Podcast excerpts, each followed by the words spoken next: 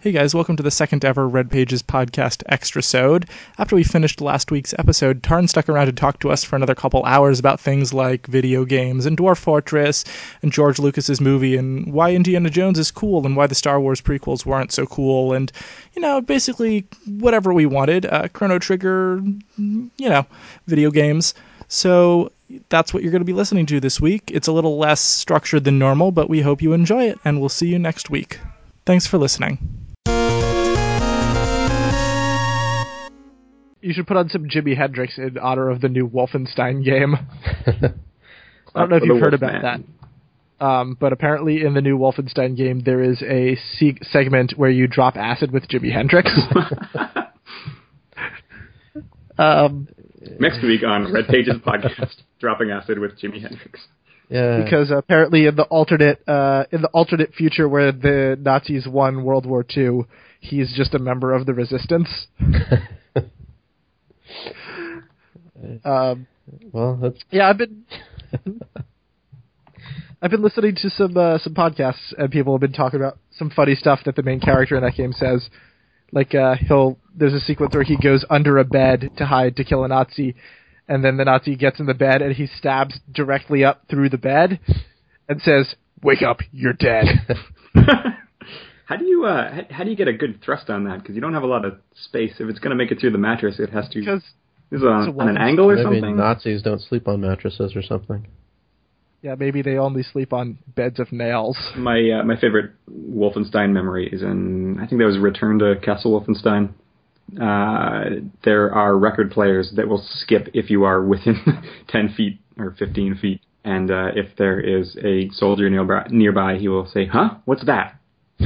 Uh, and It's a record skipping. if he can't immediately find you, he goes back to what he was doing. so, uh, so, so if you're just standing on the other side of a wall from a record player, uh, you'll have a soldier saying, "Huh? Huh? Huh? Huh? Huh? Huh? Huh?" Pretty good. Uh, I remember that was an interesting thing about the last one um, before this one that came out was um, in certain certain places, uh, like the research facilities, obviously, there'd be uh, Nazi scientists that didn't have weapons and just sort of cowered, and it was like the game was saying, like, is it your moral obligation just to shoot these people? and uh, you kind of felt like it was, and you were probably encouraged just to go through your different weapons and try one out or whatever. And um, yeah, it always felt good. Hmm. Have Yeah, you well, seen, it's- Have you seen uh, The Wind Rises, the new Ghibli movie? Uh, the one with the zeros, I haven't seen it. Mm. Yeah, yeah, that's the one. I got into an argument with Justin about the uh, morality of that movie. Yeah, 'Cause it's, uh, yeah, I haven't, I haven't, I haven't entered into that one. mm. It's very good. It's it's very moving, but Yeah. I felt like it was uh, glorifying a dude who built machines to kill a bunch of people. Yeah, yeah. I don't know if glorify well, is the right word. Yeah, that's what you said. I, he's, But he's like, yeah, at least you're consistent. but I mean, come on, it's it's uh like the those those German scientists might not be bad people, right? Just think about like uh, our own scientists here in America after World War II who were uh, able to put people on the moon using uh you know good old American know-how. You know, American scientists like uh, Dr. Wernher von Braun. Knights of Legend, Kingdom of Loathing, Kings of Leon. Kids Online from AOL. Keebler Oreo Licorice. Yeah, so that's hardcore. Everything's going really well. Cool. So you do your own podcast, you said? Uh, yeah. we- Well, we have like 21 episodes of Dwarf Fortress Talk. It's uh, hasn't been recorded for like three years because we have uh, ah. a couple hosts. Hard to get them together when they have like lives and stuff, and they don't get any money or whatever. So it's just a volunteer um, team. And it was hard. It was hard. I think this release cycle really um, has killed it until we get the release up because uh, it's hard to keep talking about a release where you've already said Right. everything that's in it or whatever, and there's just nothing to talk about unless you actually sit down and spend time thinking about an entertaining show, which is kind of where we draw the line. Right. Well, That 21 episodes is still more episodes than we have right now. So Well, you're like two episodes away, so and you're you're feel like going at a good clip too. yeah, we try to do one every week, but I think we're averaging three a month. Yeah, I would uh, I would very comfortably listen to an entire episode about uh, distilling different types of fruit. yeah, it's gonna be great. Yeah, I, I don't. I mean, it's it's unfortunate right now. There's just like one drink per fruit or whatever. But when when really we should be like delving into mixology or whatever to make this a a, a proper dwarf fortress feature. But uh, yeah, because it's like, do you do banana beer, banana wine, banana whiskey, Banana daiquiri. Yeah, there's too many. There's too many things. Uh, and um, yeah, people. So people aren't going to be satisfied. But it's more stuff. Um, it's like the minerals now. there's far too many fruits and things. We have a pretty international list as well. I just kind of Wikipedia'd it. Um, and- Woos. yeah, I'm. I'm uh, it's unfortunate when there's things like the Brazil nut that don't have other names. So we have the paradise, paradise nut, which is related, but um, because we don't like real world names in um, in the game that are place names, Right. But you know, those are those are those are so weird. I mean, I didn't know. I learned so many things about plants. I didn't know uh, about cashews, for example.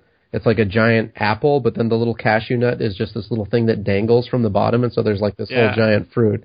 I didn't know about coffee cherries really. I didn't know about geocarpy with the peanuts burying themselves underground after they grow above, and then they bury themselves. And I didn't know that the paradise nut has like this pot, and the monkey puts its hand inside, and they they get trapped in the the par- yeah. It's so weird. There's so many plants are strange. Plants have been around Yeah, a long not- time and have been allowed to do too many strange things. I learned uh, that if you have poison ivy or poison oak, you should not eat cashews because they are related, and the oil in the cashew is the will active. even if your poison ivy has gone away, if it was recently, the poison ivy will be reactivated by the oil in the from the cashew. Oh, dear. Oh, That's why you can't buy cashews in the shell because the shells are just poison. Uh, it's, yeah, we don't. and uh, mango mangoes too, same thing. Mango. pineapple, pineapple, and uh, pufferfish. I think. Really? the Um, pineapples are interesting because they're made up of a bunch of little fruits, and that's one pineapple because it's like a giant bunch of there. flowers. mhm. That it's called a multi-fruit, I guess, which is not a really inventive name, but it describes what it is.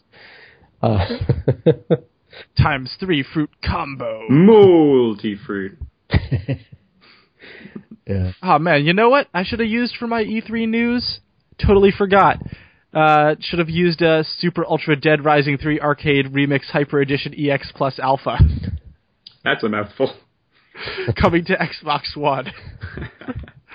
yeah, I think Capcom has uh, caught on to their naming scheme's somewhat ridiculous nature. I have no idea if it's going to be any good, but you know, it's good for the name. So, do either of you have a PlayStation 4? No. I do not. That is Yeah. I tend to have a rule where I need to have like seven to ten games on Yeah, a console yeah. that I would like to play before I can justify a purchase of I'm, one. I'm not sure they're ever going to make that many. yeah, that's I mean, it's like, it's I like don't this own whole one. generation is dead on arrival. It's been really weird. Mm. Uh, well, that's why I own a Wii U because I know that there will be seven to ten games that Nintendo alone puts out that I will want to play. Mario. Like even if no, Zelda. yeah, yep, yep, Super Smash Kirby. Brothers. Yeah, I heard Yeah, I the new know. Zelda game might be interesting. Um, I mean, from my perspective, like an open world thing or something. Mm. I could, Yeah, I couldn't I- stand the the uh, the middle ones just because I couldn't go through the tutorials when they're like two hours long or whatever.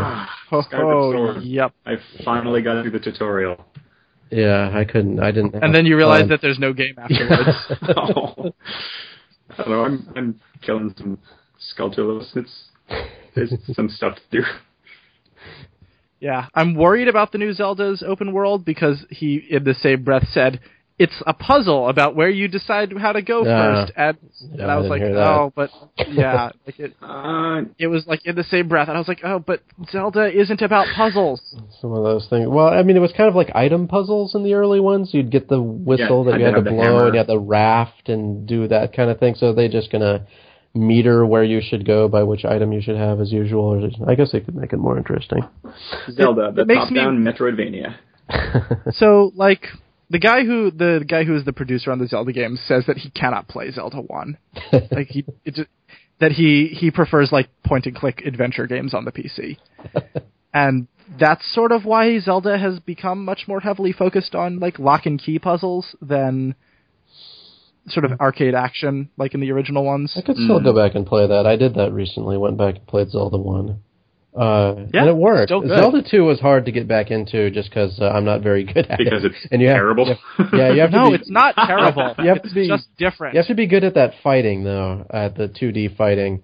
And once I got to the castles, things just started kicking my ass. It was hard. Yeah, Zelda 2 Mm. I really hated until I got about two or three dungeons in and I had enough of an arsenal to actually like play properly, and then the rest of the game was fantastic. Yeah. But it was a it was a real hard sell in the beginning. I remember liking it as a kid just because we we liked that kind of um that kind of game, just just doing like sword fighting, 2D sword fighting or whatever, or side scrolling sword fighting. Right. I think it sold way better than Zelda 1 as well. Well, probably on the strength of Zelda One. I don't know. I think it was maybe because it was a better game, according to a lot of people. Tarn, have you played It's definitely- Link Between Worlds? Uh Uh, if the last game he played before Dark Souls was two or three years ago, I would say. oh, is that a new one? Yeah, no, I haven't played any of That's the the new ones. that's the newest one. Yeah, they they decided to basically remake Link to the Past, but as a new game. I played Link to the Past. Link to the Past was good. yeah, I Yep. like one. I don't Uh, remember if I the- made it all the way through, and we got a little hard at the end. Uh, puzzle wise, I didn't remember if I had to use an item in a place or something and forgot where I should Hmm. go or something. Yeah. They Huh. uh, sort of came at it from a new approach in Link Between Worlds, where uh, every dungeon is self-contained, and no dungeon requires you to have already completed another dungeon and gotten its tool. So you have your your eight dungeons, and you can do them in any order. I guess no, I guess it's like it's like four dungeons and four dungeons or something. No, it's three and five. Three and five, okay. and uh, so those five you can you can approach in any order, which That's cool. is so it's like interesting. Mega Man or something. You kind of yeah, Yeah, so there, yeah, there's like a shop, and the guy just sells every item in the game from the start, and you can buy them or rent them. But if you die, you lose all your rentals. yeah. That sounds like uh, desktop dungeons or something. Yeah, that it's clear they they were trying to go for something different. I enjoyed it. I think I thought it worked out. yeah. But Is that is that a Wii game or what is that? No, it was on 3DS. Oh, okay. Yeah, I don't have any of the handhelds. Um, I don't know. Yeah, if I got one, I don't know which one I'd get. But I guess there's fewer choices now. The problem is that there are so many genres that have migrated to handhelds, and just that's where they live now. mm, Like uh, Castlevania games, the the non God of War ones, like the the traditional Castlevania games, are all only on handheld now. Um, JRPG is almost entirely on handheld now. It's a it's a sad state we live in. mm. Yeah, no, it's it's. Uh, yeah, I don't know anything about the handheld market. I know a little bit about mobile because my my friend out here is a mobile mobile developer. Um, yeah, I don't know. Mobile is a Yeah, I don't know if you've heard of like Rocket Cat games. They do like Punch Quest and stuff like that. Uh, mobile's a brutal market to be in. he's trying to get off. he's gonna try and get to PC. Yeah. Already did a Kickstarter, um, and got through. So he just needs to finish his game.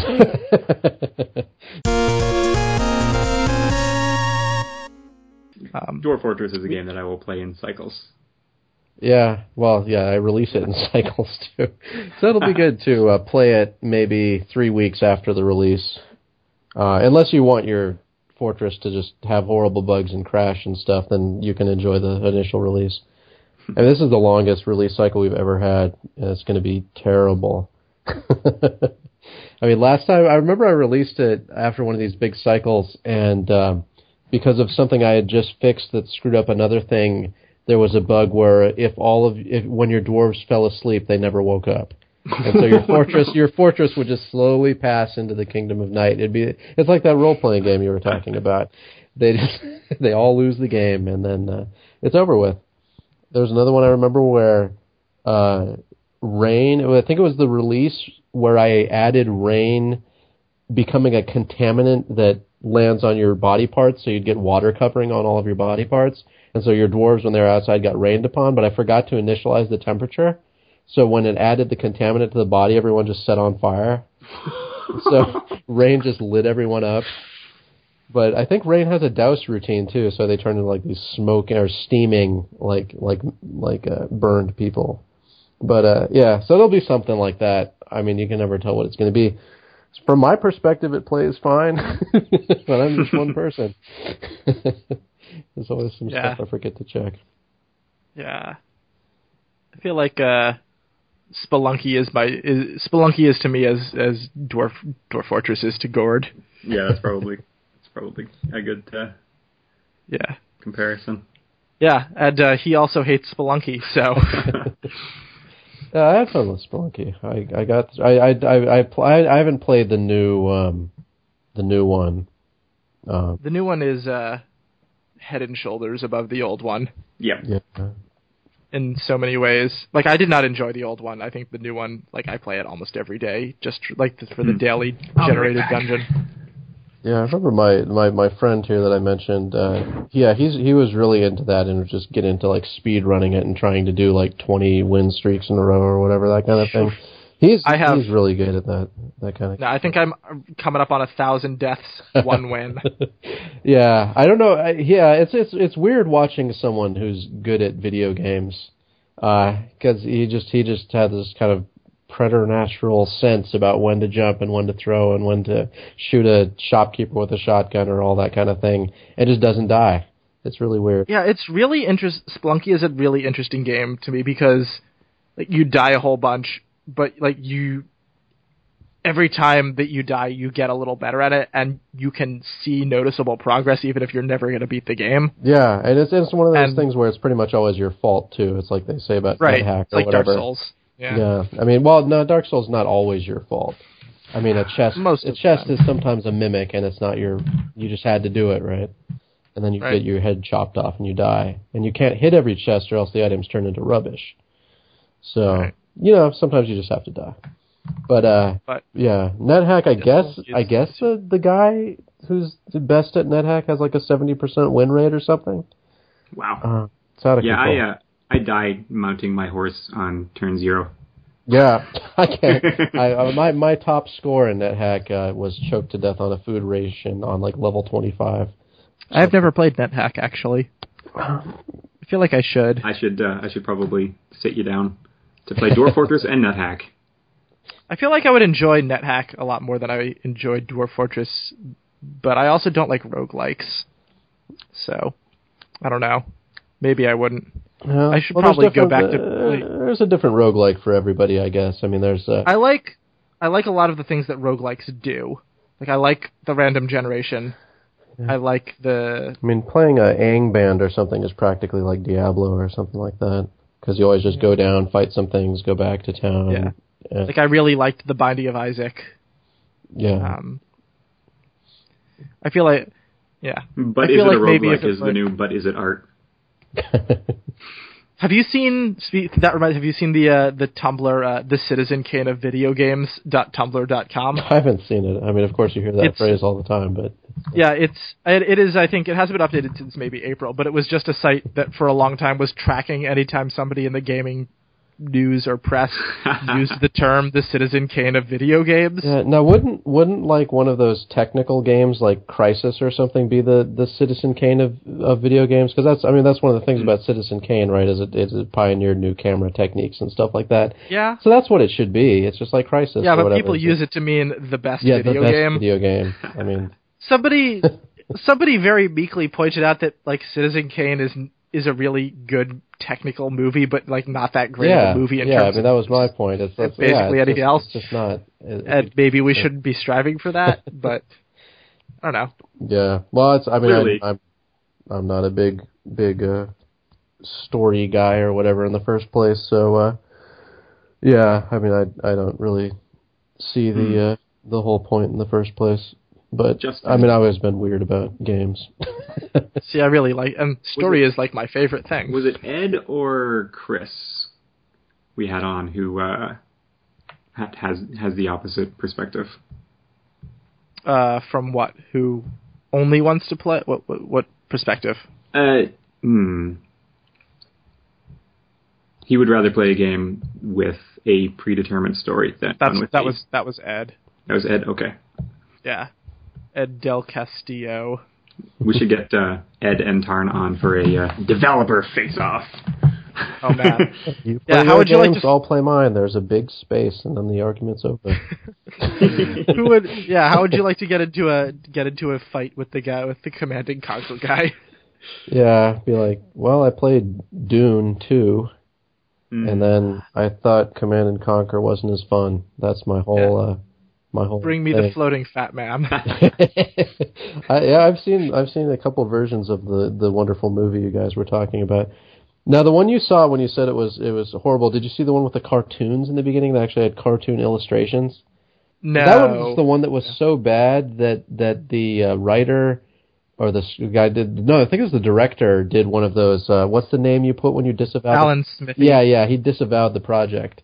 Yeah. Uh, there are a couple. Yeah, that was I think maybe David Lynch did that same thing. I Yeah, that was like the four-hour one. Then there's the six-hour one, and then there's like Oh, the two-hour one.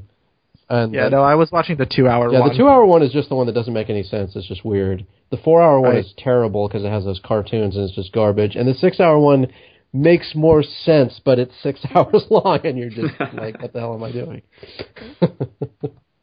I feel, I I believe that there is a good Dune movie out there to be made. Yeah, I mean, you guys just said watch the miniseries, and you can just do that, I guess. I, I only saw a few of the episodes. I didn't have time to kind of sit down and watch the whole thing. It it does exist though. I I have it in my head. Uh, There are a lot of things, but it's like I don't know. Going back to Assassin's Creed, I wa- I watched the trailer for the new one, which is just, oh man, look at all these cool shots of the French Revolution and like Robespierre, and I- I know this is just going to be a, a generic game about stabbing people, but I have in my head a really cool French Revolution video game, and I want it to be that. Well, let's make it. Well, I want them to make the the proper kind of Ray Harryhausen video game because they've got Shadow of the Colossus, which is good for you know what it was, and then they have things like Dragon's Dogma, where you can jump on the enemies and stuff, but altogether it's a pretty bad video game. And then uh, it's like, why can't you just like sail around to like procedurally generated islands and fight giant spore creatures that are randomly made or something? And you don't like know what the hell it's going to be, but you kind of have your little. Priv- it's like one of those expedition games, like the old sort of Seven Cities of Gold type thing, or something, where you're you're you're or Starflight, but you go between different like Greek islands or something, and you're you're playing Odysseus or something. And Star Control 2. yeah, yeah, Starflight. Well, yeah, Starflight, Star that. Control Two, or or similar. Which one? Minecraft. you. Yeah. Can I you guess jump? aren't Can you jump on the giant monsters and crawl on them and fight skeletons? I mean, you're fighting whatever the hell you're fighting in Minecraft, but it's not a. No, no, no, no, no. I think there are giant skeletons at this point. Yeah, there's a there's a dragon that you can you might be able to jump on the dragon. Oh, oh man! Speaking of the dragon, um, my, many a couple of years ago, uh, Gord Otori had a Minecraft server, and uh, we got really excited when we figured out admin controls and mods, and so uh, uh, as one of the server admins, because I was basically just running it off of my computer as the server at that point. Uh, I had a lot of fun with the unimplemented giant mob, Oh, which is just a zombie that's a thousand stories tall yes. and I'd I'd be talking to somebody and you just go, "What's that behind you?" and uh, then I realized, oh, we can spawn a dragon out here in the normal world, not in the special boss zone where you fight him, and uh, that was a huge problem because he's not meant to exist out there. And when he died, he immediately uh, so in When when you kill him in in Minecraft, normally he creates this egg on a plinth. Um, and he did the same thing when he died in the normal world, but he just drilled straight. d- He he basically deleted all blocks in a like a, a twelve by twelve square to place this plinth drilled straight down to the center of the earth, and then at the bottom was a plinth. And we had to work real hard to fill that entire gap back in, so nobody fell to their death. oh, just cover up the top. It'll be fine. That's, I think that's what. Well, first we had to go down there and uh, get the egg that he had put down there. What does the egg do? I think at the time it did nothing, but you know, free egg. It was a dragon egg, man. We had a we had a hall of trophies, and uh, occasionally stuff would go missing from it, and that was a huge hassle because who took the dragon egg? Hmm. I want to see Dwarf Fortress mode in Minecraft. I want to see like a, a captain mode where one person is the uh, omniscient third person and uh, can designate out a bunch of stuff and whatever players have. Uh, say you designate a bunch of uh, mining s- squares to be dug. Whoever has the mining job enabled will uh, see like a, a, a glowing translucent rectangle. World of Warcraft is adding something kind of like that in the new expansion. Yeah, Yep. It's just like you build up a base and you have a whole bunch of followers and you tell them what to do, sort of like a real time strategy game. Are, guess th- they are those kinda- followers real human beings who can defy your orders? Uh, no. Yeah, I don't that was think always my issue with these kind of um, the MMO is about building structures like that. It's like uh, you have to have the peon level. it's kind of a problem in like the my brother plays a World War II online, um, Yeah. and uh, there's like this command structure giving you orders or whatever, like where to go and stuff like that, and. Uh, That's like Eve, right? yeah, yeah. Eve is, and that's my. He tried to get into Eve too, but he didn't want to join one of the big corporations or whatever. And you have to do that to see the whole game and to really have fun with it. If or else you're just going to be mining and trying to do trades and stuff, and it just gets boring. Um, and um, yeah, that's why I'm basically trying to write a single player MMO thing or whatever the heck I'm doing. Yeah. Um, Well, Sounds like KOL. you may, you may, yeah, so you may have. See, well, I think that their plan is uh, just to use NPCs as the peons.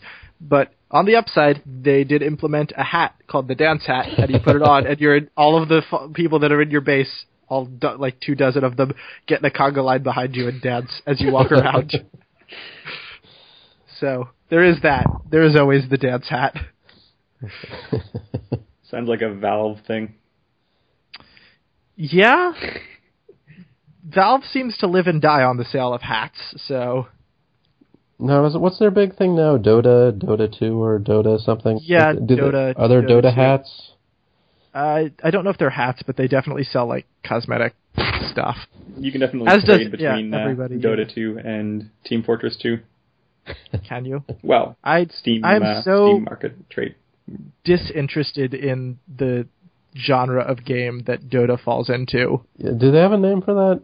It's like lines of people. MOBAs, that's right. Yeah, I could. MOBA or Loma or Lord's Management Game Yeah, or if I- they need to decide on a name. I mean, if I, think. were into multiplayer games, which I, you know, I'm really not, but that seems like the most caustic, uh, in terms of people like just yelling at each other. Mm. I mean, I really like Blizzard's new one. Like that's the only one that I am interested in playing. Same here. If I could get beta access. Man, Yeah. uh, so a friend of mine here got beta access, so we know it's possible for me to uh, to, to, To get it, despite my uh, geographic. It's not even in beta, so I'm surprised he got beta access. All right, alpha, Yeah. alpha. Yeah. the, So I, I, mean, my- guess that I guess Yeah, that yeah. rolls out multiplayer Dwarf Fortress. yeah, yeah. Well, the people have had some funny ideas, like like saving a caravan that you send off the map as a file that you can send to your friend, and they can just load it. But the But what but the but it could also be an army. they can load it. I was gonna say, what about um? Do you know how multiplayer worked in the new SimCity at all? Uh, no, but the, that that thing was so repulsive overall. I didn't really look into it too deeply. Yeah, it was a huge disappointment. Yeah, Uh, to although everybody, God, God but, just uh, released SimCity 4, Yeah, which was awesome.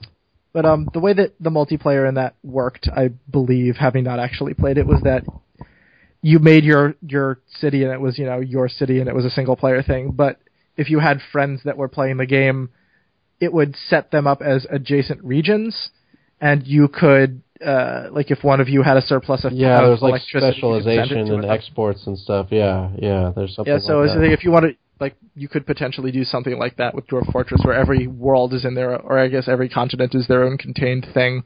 But Yeah, it- you you could opt into a a world that is adjacent to other players, and stuff can move between them. Yeah, it just needs to kind of assume that their mods are the same, hopefully, and that's their problem. yeah, or you could just make it so that if you have mods, you know, no guarantee of functionality. yeah, yeah, that's what I mean. Yeah, it's it's it's uh, yeah, and and that's the, that's kind of this um, sort of asynchronous multiplayer stuff. Um, but but having like servers, I just don't know how to do it. Oh man, speaking of speaking of Minecraft and servers, do you hear about the huge uh, Minecraft server controversy? No. Oh, is there? Is there oh man, yeah. store? So Minecraft, well, more if you know nothing is all of it. I heard that they, it, this was a thing that they were going to do. so yeah, they changed their EULA Oh, uh, because the way so Minecraft's EULA has always said that you can't make money off of Minecraft, like selling content for Minecraft. Like if you want to charge someone for use of a server, then you can do that because you're just buying server space, but you can't sell mods or anything. And people were like selling servers where you can't ride a horse unless you pay extra money Wow. or you can't like just like locking off features of the game and these people are like we're going to bring down minecraft if you prevent us from making our money this way because Huh. we are so integral like our server services are so integral to the multiplayer aspect of this game because we provide so much hosting for so many different servers that like we can end you. But Minecraft is doing that, aren't they? Mojang is providing servers.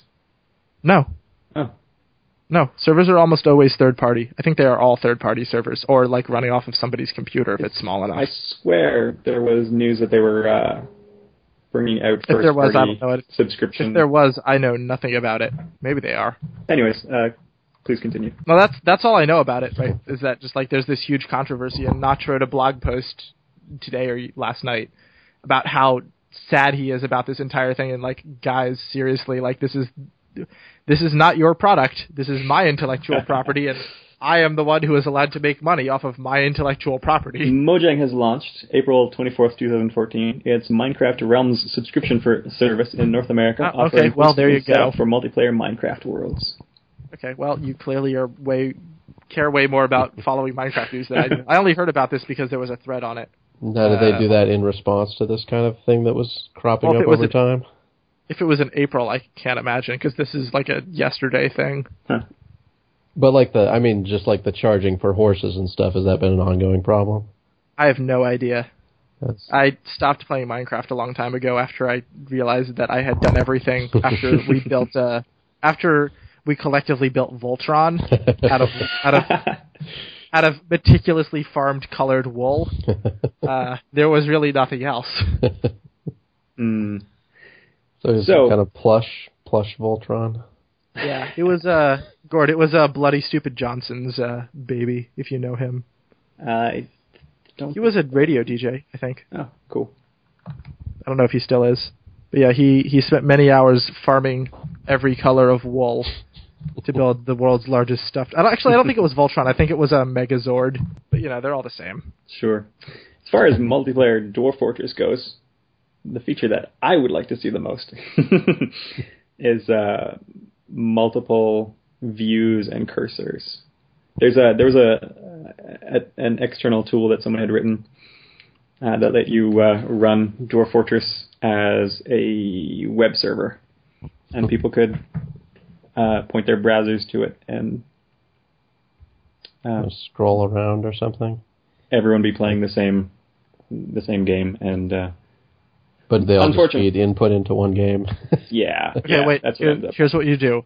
Twitch plays Dwarf Fortress. yeah oh man that would be I just watched a Twitch channel with a guy starting out his fortress, and uh, um, unfortunately, it was like four of us in the room, and so we got the great idea to start giving him bad advice or whatever.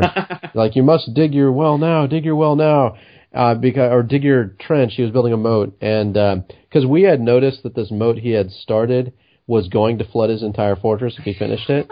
And we didn't know if he had noticed or not that it was it was like you know not in the right spot. And so we just kind of encouraged him to finish the moat. You know, you must get your defenses up or whatever. And he ended up flooding his entire fortress. It was great. And he then he, uh, he- and then he was like, ah, yeah, yeah, he, he, he, uh, yeah, he knew, he knew we were there. Um, yeah, I'm sure it's great for my Did he know who you were? Yeah, Or, yeah, uh, yeah. Okay. And uh, well, I mean, I don't know if he believed it or not because it was my friends just saying, "Oh yeah, we got Toady one here" or whatever. Um, and uh, yeah, so he uh, he was on his Twitch channel, and it like had his face on one side and his fortress on the other, and it was flooding, and he just like picked up a giant bong and lit up, and was just like, "Oh, my fort" or whatever. It was, fantastic. Ah, and Twitch saves all those videos, so preserved forever. Whatever, yeah, that's great. If any employers ever discover.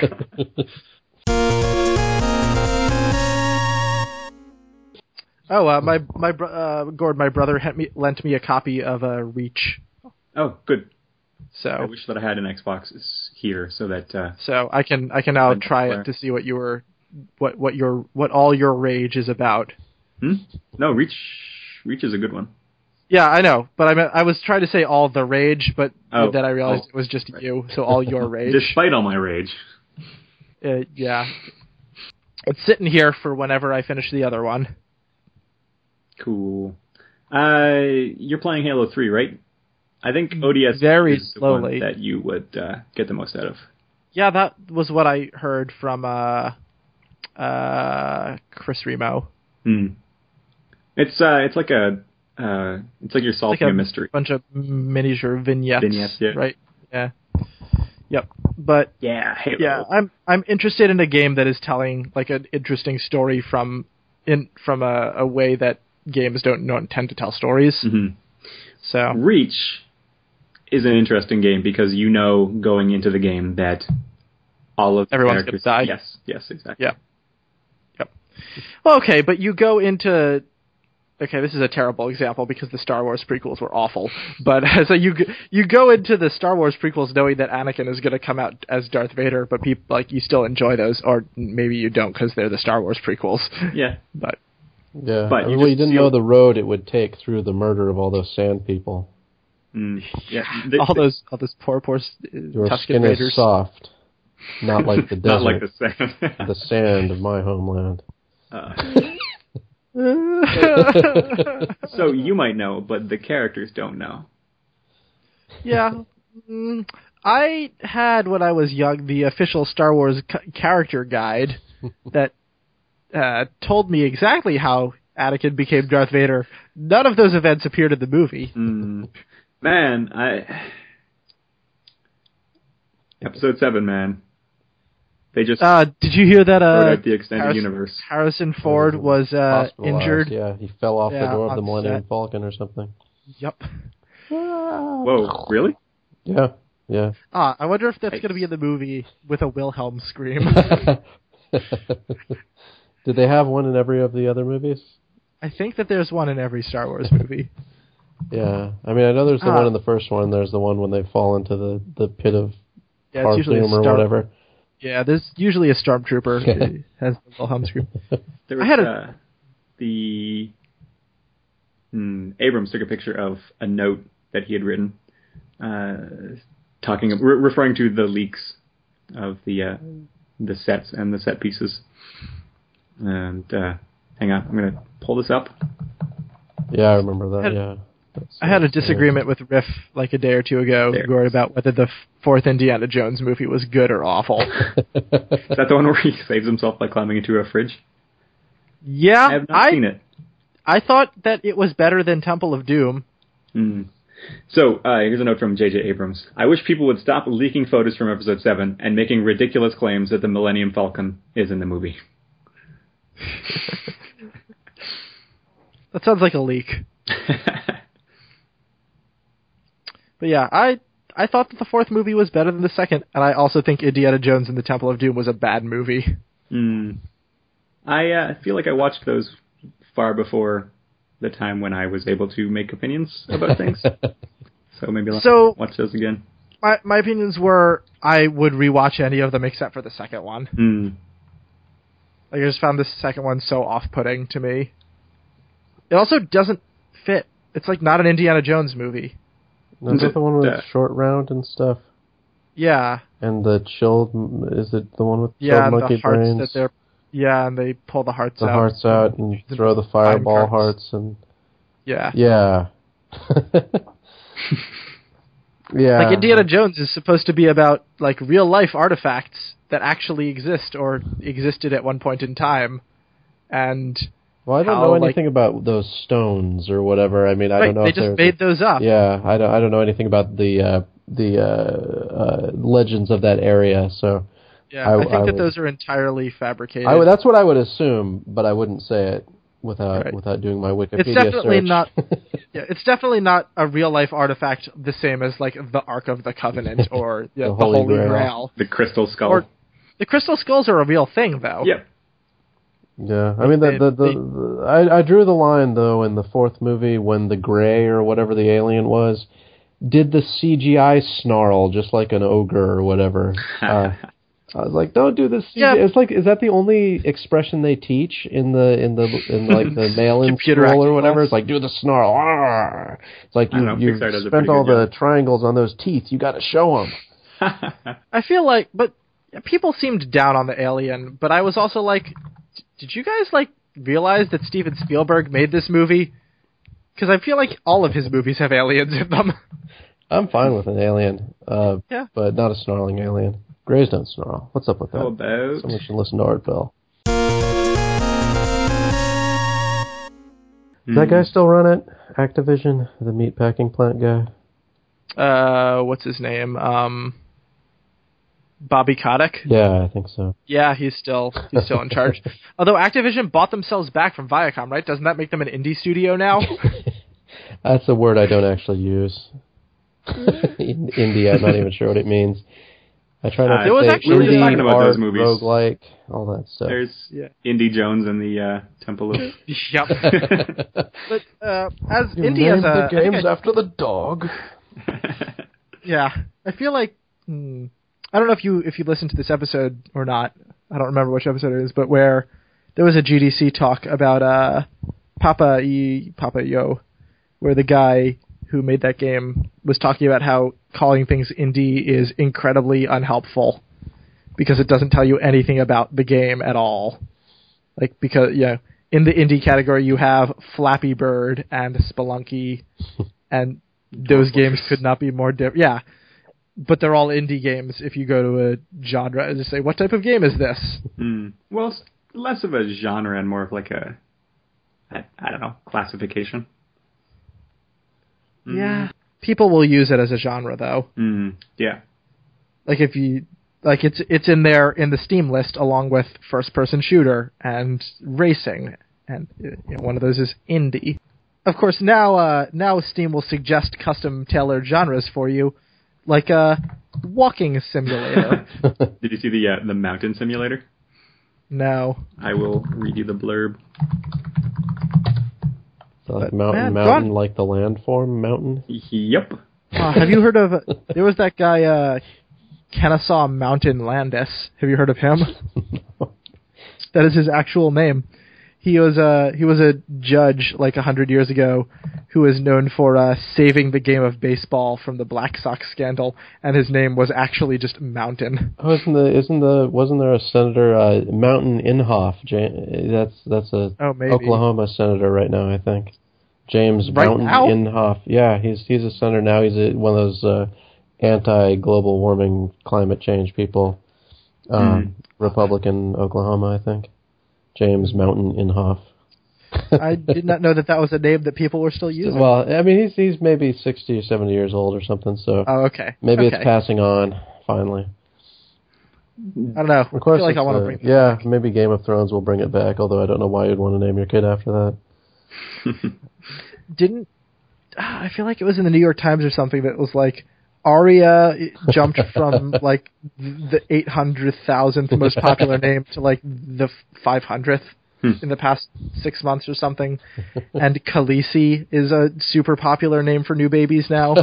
and like Aria is at least a real name that people have, not a ridiculous made up word. Uh, David O'Reilly says, Mountain is a mountain simulator. You play as a mountain and you get to do all of the things that a mountain does, which I'm sure appeals to all of your darkest and most disgusting fantasies. All right then. Are you are you I'm like geologically active? Can you erupt or anything? Or do you just erode slowly? Well, I mean, I feel like I don't need to play a video game to erode slowly. Oh, there I do that uh, just by myself. There's a there's now a features list. Features: no controls, automatic save, time moves forwards, things grow and things die. Nature expresses itself. Once generated, you cannot be regenerated. I believe that new mountains are still created. I don't believe that that is. yeah, a I mean the, the the the Himalayas are growing what like six inches a year or something crazy like that. plate plate tectonics Yeah, are a, a thing. exist. Yeah, that's true. I remember my college geology courses.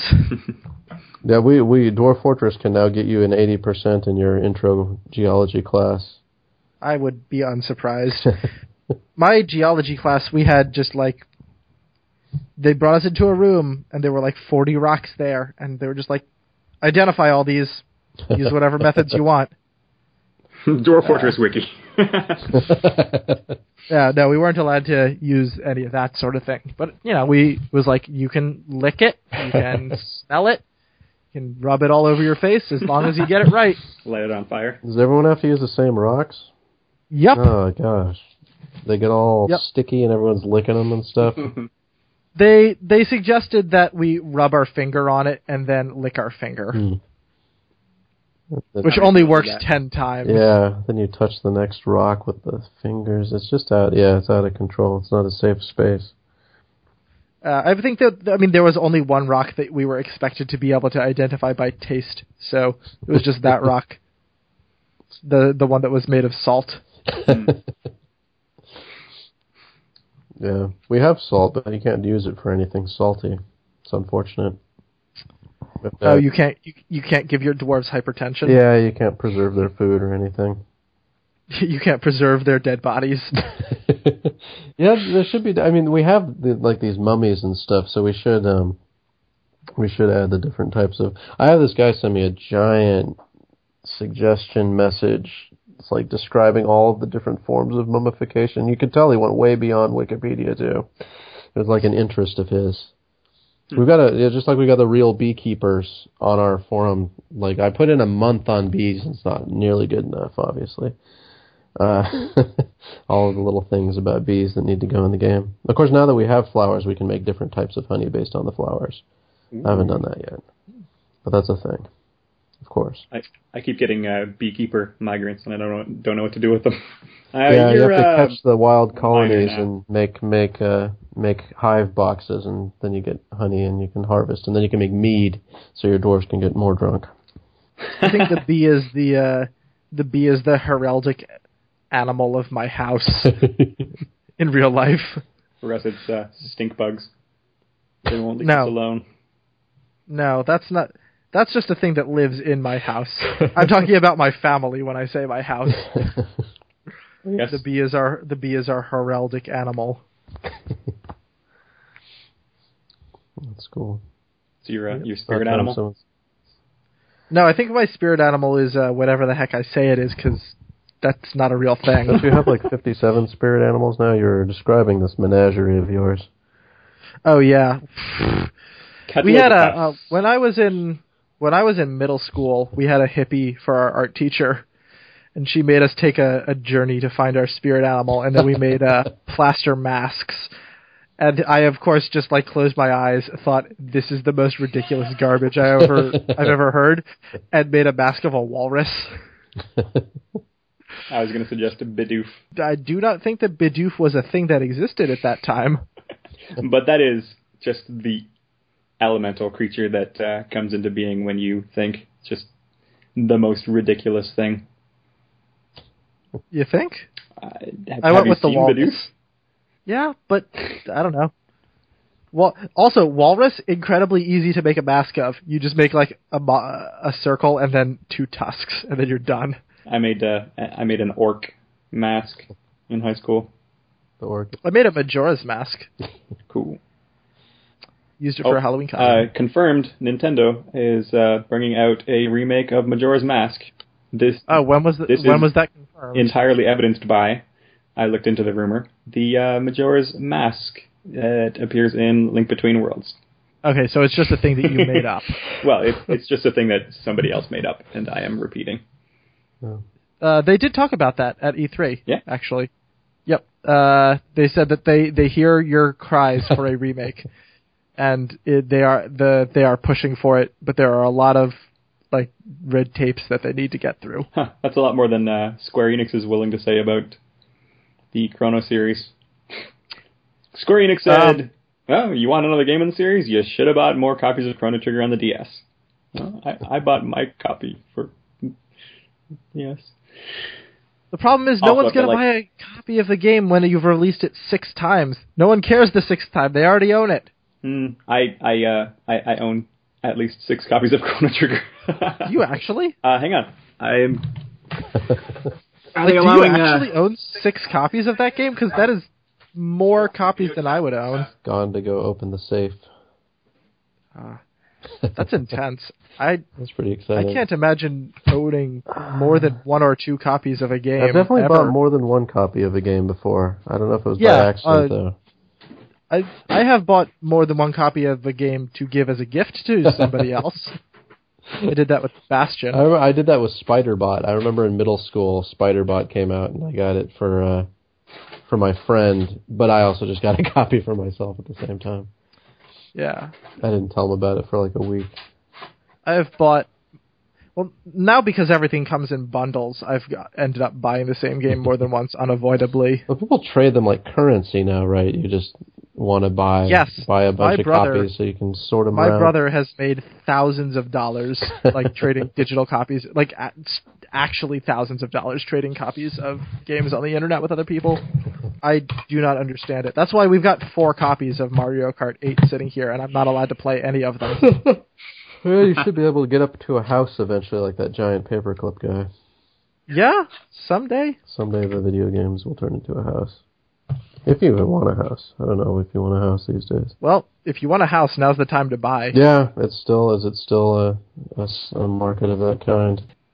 Uh, at this point, Gord came back and showed us that he only actually owned like four copies of Chrono Trigger. So that's Yeah. uh that's Chrono Trigger. What brought that on?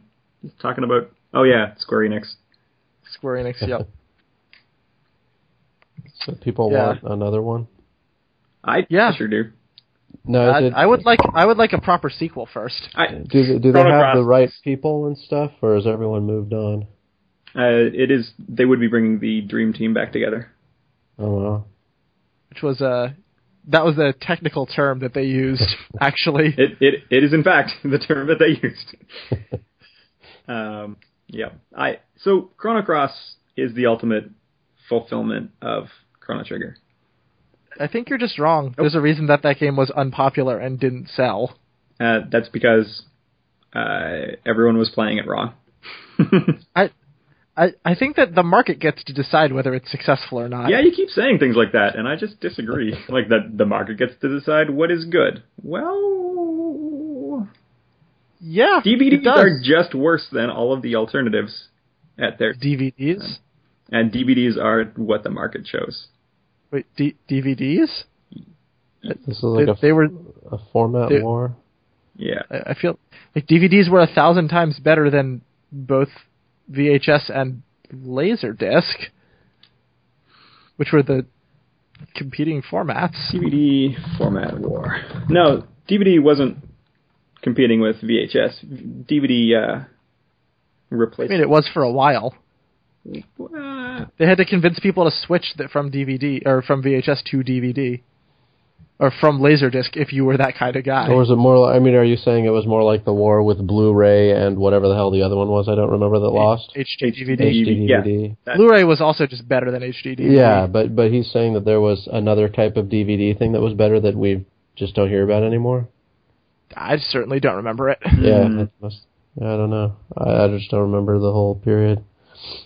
Anyways, my my point was that typically the one that is cheaper to Are you- produce is the one that wins because Are you thinking of Betamax, which was better than VHS but lost? yes, Okay, that makes a lot more sense. you you say it was better, but like clearly it didn't provide the value that people were looking for in their product, and thus was a low quality product because it didn't deliver any value to the customer. it. Hmm. Like the entire point of a product that you're trying to sell is to provide value to the customer so that they want to buy it. And if you're not doing that, then you are But- not a successful product. Again, it was the lowest bidder that won. The, the one that was Okay, but but part of value provided to the customer is the price of the object. Hmm, Like a GM car. Yeah. yeah, all right. I still sometimes disagree shit with you. sometimes it is just wrong, you know. Mm. Like a GM car. Yeah. Like it, like it you, uh, okay, so to to to phrase it differently, like something might be in terms of pure functionality superior at doing the job that it was created to do, uh, the the functional job that it was created to do, but the functional job is not the only reason that it exists. Hmm. Yeah, like the the cheap meat with the human fingers in it from the early 1900s. Ugh. Yeah, exactly. It had a, a, a different function, providing mad cow disease or whatever the hell you get when you eat a human finger. Wasn't that uh? Hang on, I did, know this. Didn't it come out that uh that that woman had actually taken a finger from somewhere and planted it in her food to try and get a lawsuit? no, uh, no, I was talking about like early 1900s, not something recent. If the, I, I think there was Oh, some okay. creepy thing that happened recently, but I'm Oh, not early. no, I was talking more like invention of the FDA 1900s. Oh, okay. Uh, because Upton Sinclair wrote The Jungle. The Jungle, yes, yes, Teddy Roosevelt's favorite book. I uh, The FDA pushed out uh, Sweeney Todd. I have the original uh the original story that Sweeney Todd was based on. It's called The String of Pearls. Hmm. Trying to figure out how that lines up visually. It's uh well okay so the story like the the story quote unquote of Sweeney Todd ex- has existed for a really long time just as like an urban legend in in in London Mhm. but the first published version of that was called The String of Pearls. Uh, and it was a, just a penny dreadful. Cool. But it's it's like the story of you know the the teenagers who opened the door of their car to find the hook hanging from the door. That's a thing that people have heard of, right? I'm not just the only one who knows what I'm talking about. No, well, I mean, if it's in The Simpsons, then it's. Uh, was it in The Simpsons? I'm sure it was. well, you can just say that, right? Yeah. Everything was in The Simpsons. Okay, it's like the story of the guy who was hiding in the back seat of the car, and the person driving behind it, them flashed his headlights over and over every time that guy got up to stab the woman. Uh, what's another urban legend? It's like that guy who was uh, gonna get in an elevator, and the guy said there's room for one more, and then he decided not to, and the elevator crashed. Yeah. The only urban legends I to remember are completely foul. Like the uh, hot dog. Yeah. Yeah, people shooting up I- their I dicks like- with cocaine and stuff and having them fall off. Yeah, this is the sort of things you get in this book. It is. Uh, huh. it's a good book. You should. Huh. You really should read it. It's. It is stunning. The the humanity, the aspects of humanity that are on display in this work of literature. I think maybe uh, I don't need to read that book now. It's so good. It is so so good. Just the story the first time I I took ecstasy is is so good. Yeah. Yeah. He like goes to a bar and then falls over and just thinks he's Emperor Palpatine the entire night and hallucinates vividly. The only thing he can say is uh wipe them out, all of them. Yeah, for a, for a while I ha- I was in the habit of finding the best ones and emailing them to my mother when I wanted to shock her. I would just get a message back that would just be like OMG. Uh, I feel like you have a different relationship with your mother than I do. with My mother's pretty cool. She uh she played. I I, I uh, the only reason I own a Professor Layton game is because she gave it to me after she was done with it. Hmm. She played through some Zelda. Um, Gosh, she watches she watches uh I think she's watching Game of Thrones right now. Like she's she's pretty up on pop culture and does not like video games per se, but does not dislike them on principle. And if one is fun, she will sit down and play it for a while, Mm. and then she'll be like, "Okay, I've, I've seen what that game has to offer, and not I, I, I'm not interested in playing it again, unless it's I guess Professor Layton." I think uh, my mother is probably afraid of video games. No, if I like if I go to her and I'm like, you should look at this game. Like I think we played through all of Gone Home. She didn't like it, but like sat through the whole thing, played through half of it herself, and then was just like, I'm tired of this. Show me how it ends. Mm.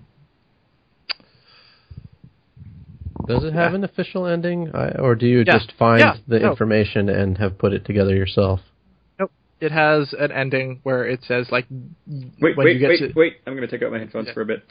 it's not a spoiler. I'm just saying like there is an ending, and like when you fa- like you find the final like piece of information, and then it just fades to black and shows the credits, and then you're done. Yeah, that was because yeah, I, I hadn't heard too much about the game until I went to that thing in Brooklyn, and um, that was a hard. It's a hard thing when you're paired with the guy that made the 9/11 museum.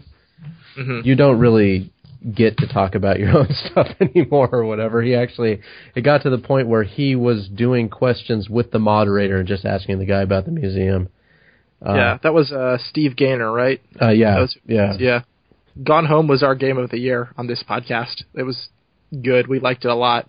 It's hard to call it a game, honestly. It's more like an interactive movie. Yeah, I mean that's that's the point where, and it's just me personally, where I like, well, I'll just read a book or watch a movie or whatever. Um, Yeah, you know, and I, like I'm I'm really interested in sort of games as an experimental medium for narrative. hmm So yeah, like that was. I mean, that's, that was- and I, I guess I'd say I am too. It's just my experiments are way more fucked up, I guess. but it's uh, it's uh, yeah, I mean, Right. uh, But no, Right. there's there's a there's a a complete continuum. Um, right, and sort of a, a question.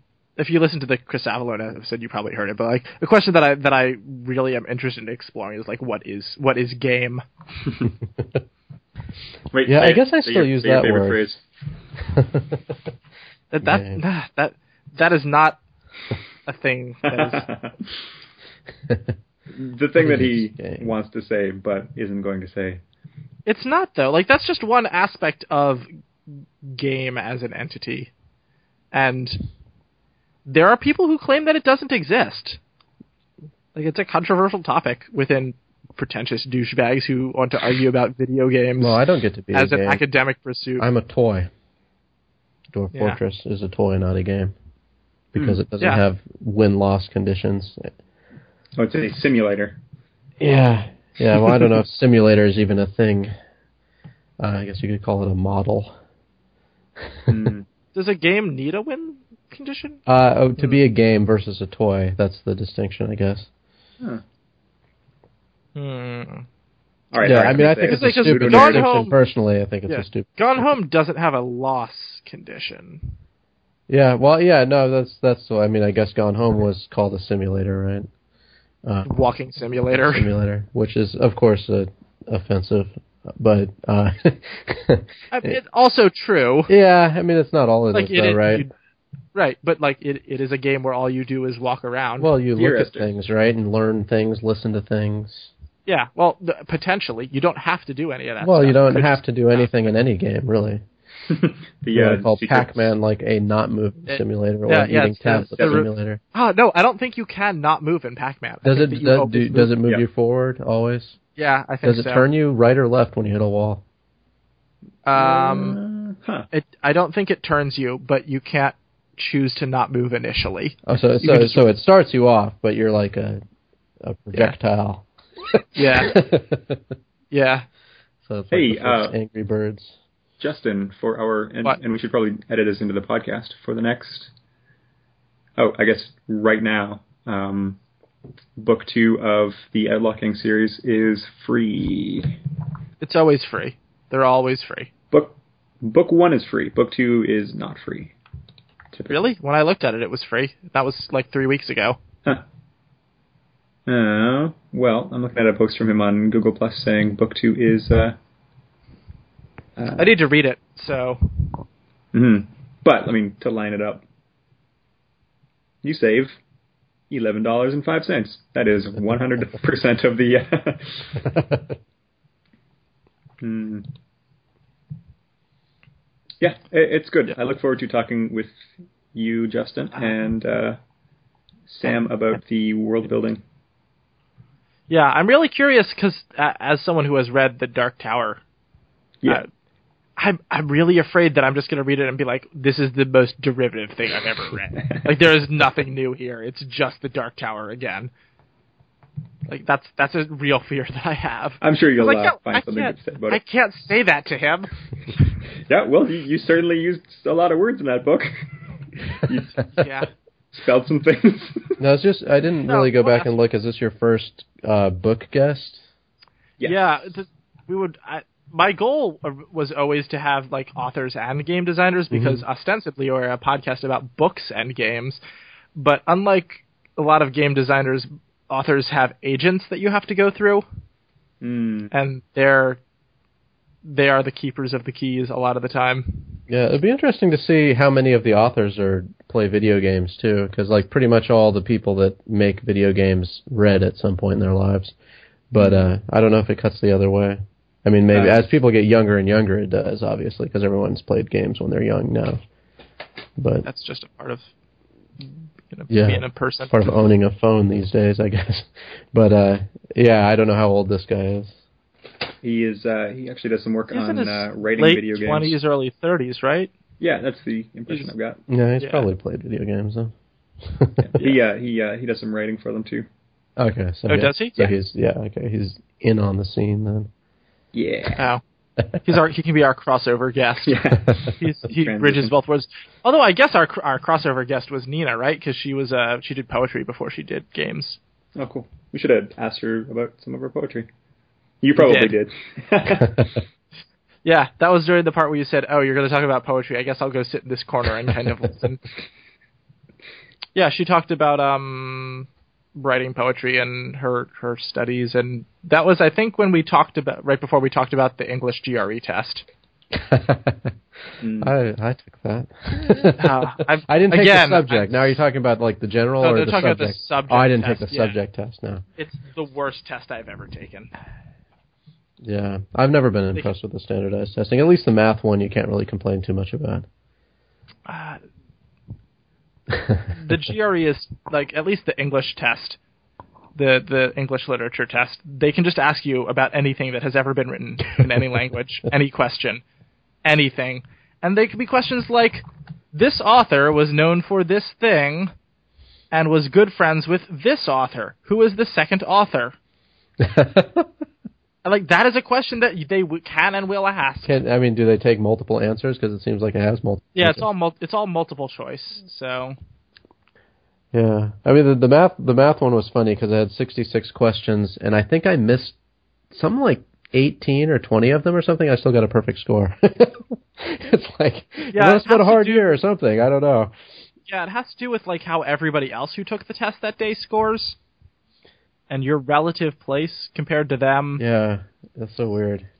Yeah. I, I thought I did a horrible job, and I did. Uh, the English GRE is gar- is, is just garbage, and mo- schools are really recognize that, and so almost nobody requires it, uh, and those who do often don't like it won't make or break you. Yeah, I think I think yeah. In math, everyone There's just too much material. Still. Yeah, there's just too much material to cover. Like five thousand years of written material. There's no way anyone will know it all. Yeah, it's not like it really mattered. I mean, it was it was really letters that determined which schools I got into and which ones I didn't. Yeah, that's also true.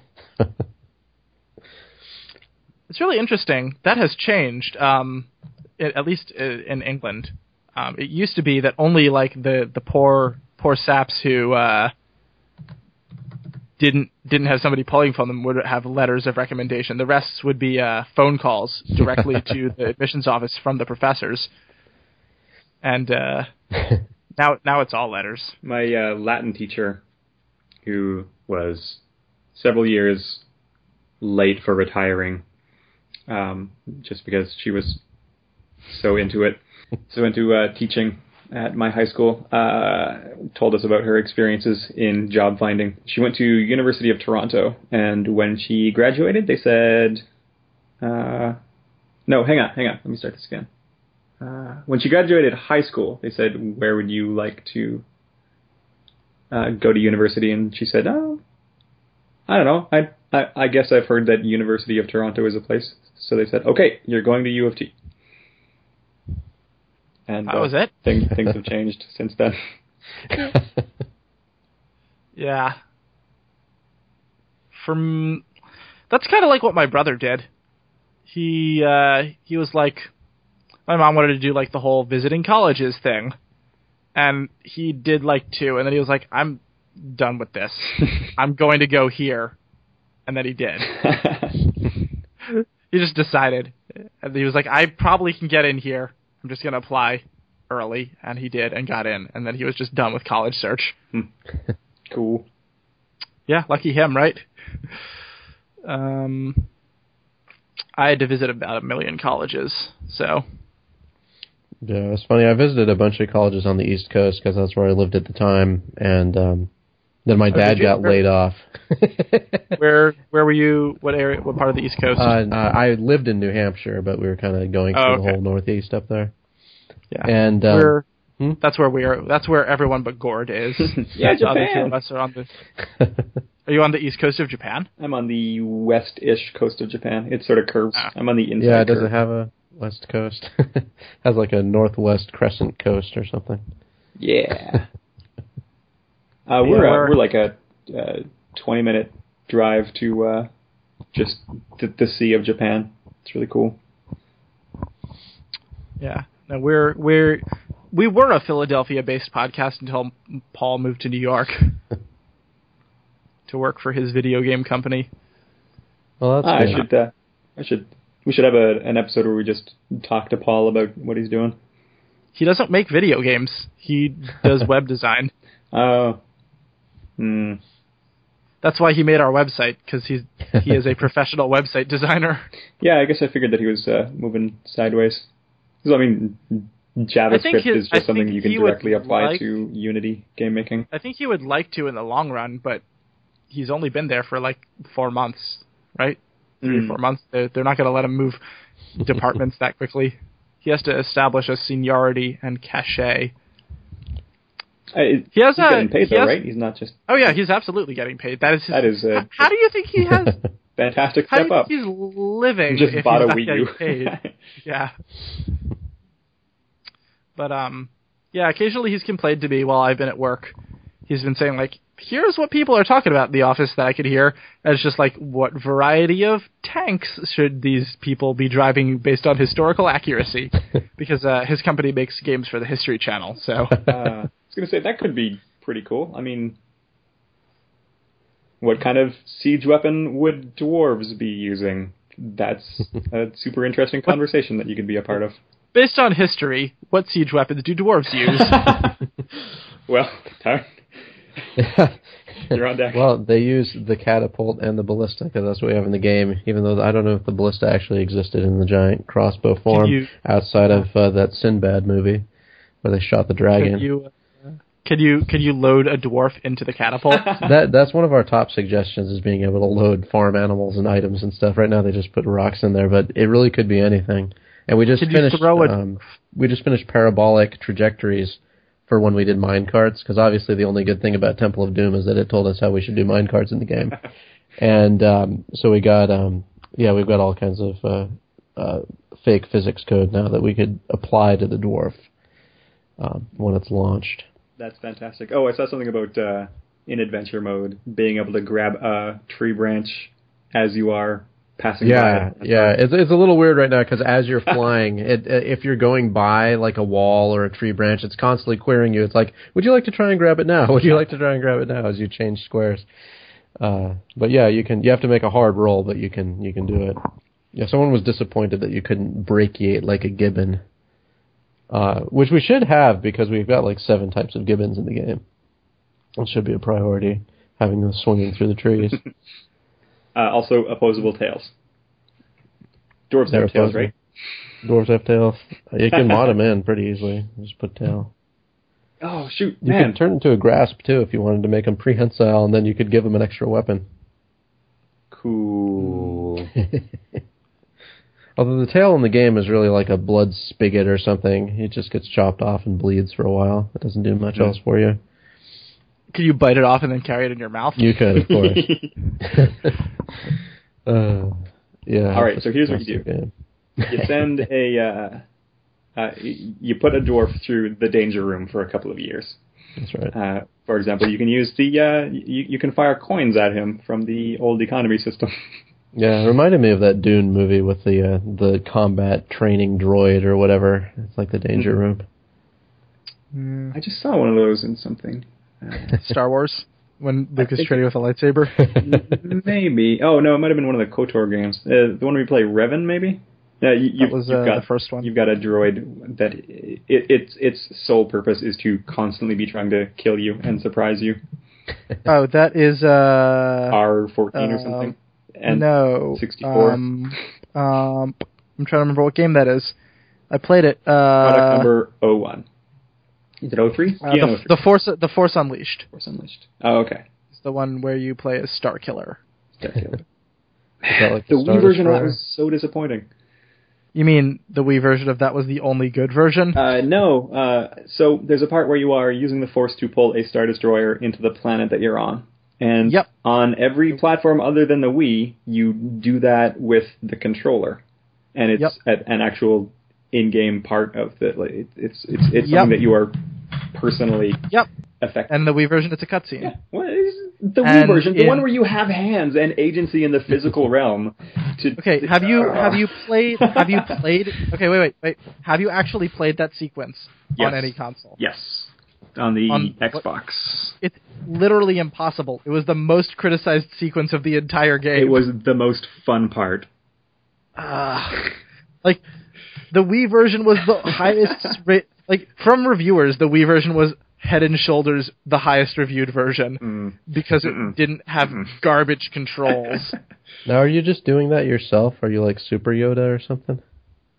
Yeah, Yeah. yeah. You're uh, you, you are using your own control of the force So to. it's, so it's one of those size matters not things, and then you yeah, can move a yeah. whole. Rip a star destroyer out of the sky. Yep. So why did it's why did so they didn't really need the uh, Death Star then? Did they? They could just blow up planets with their minds.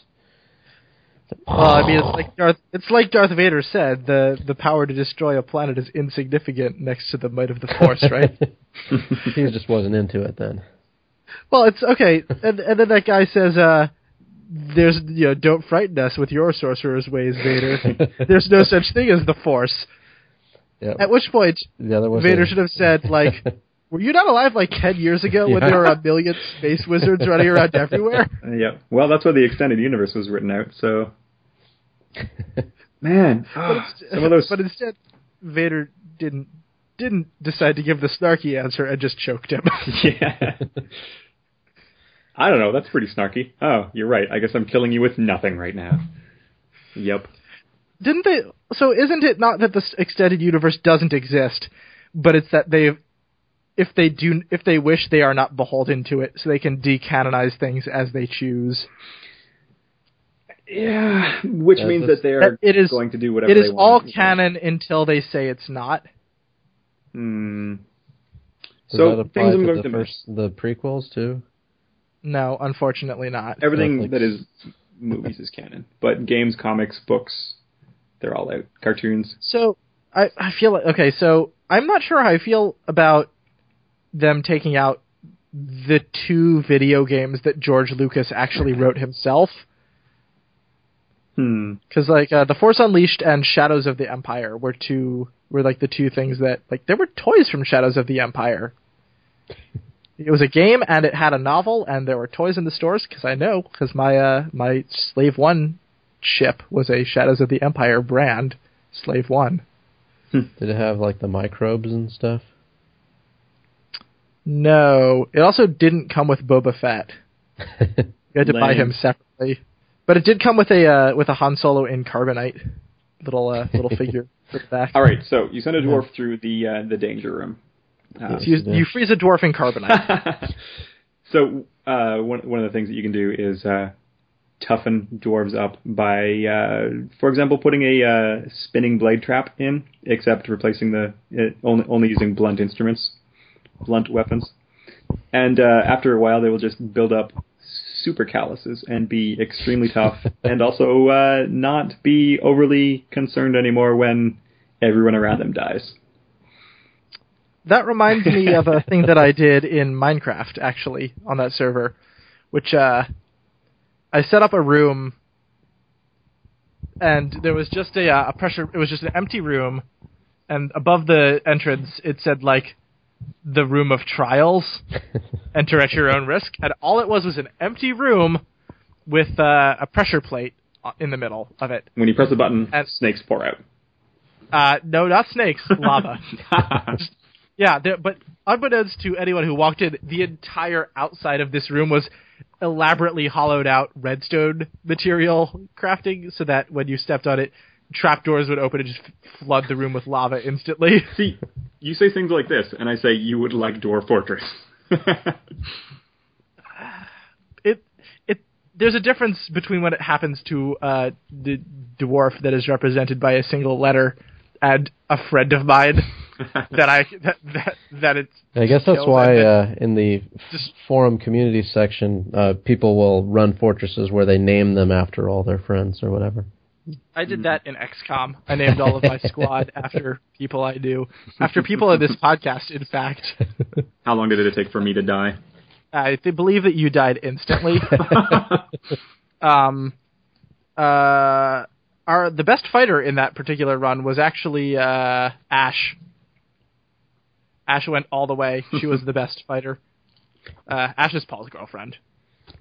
Uh, for, for, Yeah, for I didn't know if you were talking know. about like Evil Dead or what. Or hey, Yeah, Ash, what's Ash. your plan? Yeah, So I, uh, Yeah. I made us an email account, redpagespodcast at gmail.com. And apparently, I forgot to tell anyone the password, including myself. uh, yeah. That, that that's what happens when you make email accounts while drunk. I don't even remember being drunk. How does, I don't even how remember does that making work? Does the- it, did, But did I you tell it a friend or drunk. something? You have to like it, it like password recall in Gmail. It like emails people it knows or something. But if it's a new account, it doesn't know anybody, have does a it? Backup email. Yep, he didn't have a backup email, so he doesn't know ha- doesn't have a way to recover the password. Which is So I weird guess because the way well, what's your called? Your other one is called the Red Pages podcast, Yeah, right? the- so you can use that Yeah, yeah, that's what we've been using for. because Gord lost someone. our- oh, so that is the Yeah. backup plan. The Yeah. the, the I, I probably told Justin over Steam chat, which does not log chat. Yeah, uh, all I remember is you saying "super drunk," which uh, is very unhelpful. All right, so dwarf, super tough, danger room, yeah, Put him in a catapult. balances. with a weapon in each hand. Yeah, he wouldn't care if he landed and broke his legs, then he'd just shrug it off. Yeah. But he'd have to crawl back. Doesn't make him walk any faster to have mental toughness. Actually, it Hmm. does because he wouldn't pass out as much. Still pretty Hmm. slow though. But he, yeah, he could. Um, I don't remember if they can initiate attacks on people when they're flying now. It's hard to. They probably fly too fast for it to, because the attacks take time now. They probably fly too fast for uh, the attack to complete before they're out of range.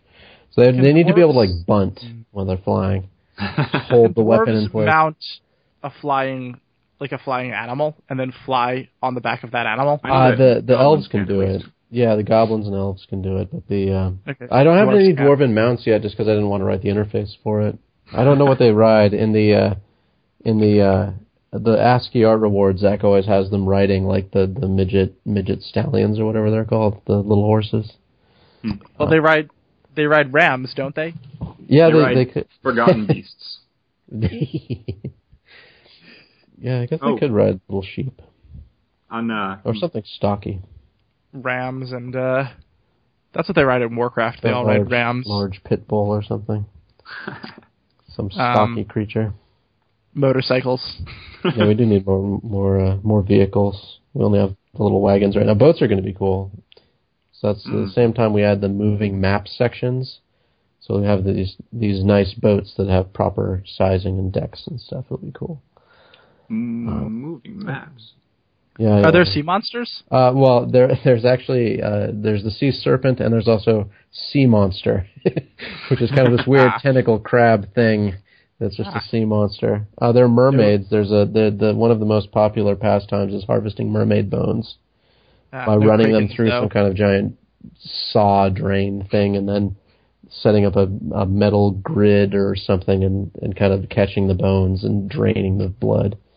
Yeah. You need a you need a kraken that they can capture and then unleash. That's when the you know, we can add our physical manifestations of gods at that time, so that they can pull the lever, like in the movie, the original movie. I Cthulhu think he pops pulls a device of some kind. Yep. I don't ah, Cthulhu man. Man, True Detective is so good. I I had no idea. Why didn't you tell me sooner? It's- it's- I only watched it this week. no. uh, yeah, I've only seen the last episode. Oh no. Of True Detective? yeah, because it, because it was it was ending when uh, when we heard about it, and we're like, oh, we'll see if this is any good. so, That must have made no sense. yeah, it really didn't. Say, yeah, there's there are there's a it's good. There's a show like, uh, associated to that. yeah, if you like uh if you like like Lovecraft stuff. It's actually not Lovecraft stuff because Lovecraft didn't write The King in Yellow. He just appropriated a lot of the stuff from it. I, Yeah. uh, I also And keep all I- finding reasons to watch Twin Peaks. Twin Peaks is good. Yeah. Yes. Yes. It is. I don't know. Did you watch it? No, The whole. Oh, I watched Uh, the you show of it. you know what you should watch? Uh, Gilmore Girls. Um, not sure whether to take you at face value or not. Nope, that is one of the best. Uh, one of the best shows on television. Really? Yep. You tweeted about it sometime back then. Did I? Yeah, yeah. Maybe on my actual. Yeah, account. your actual Twitter. Yeah, your your other one. Yeah.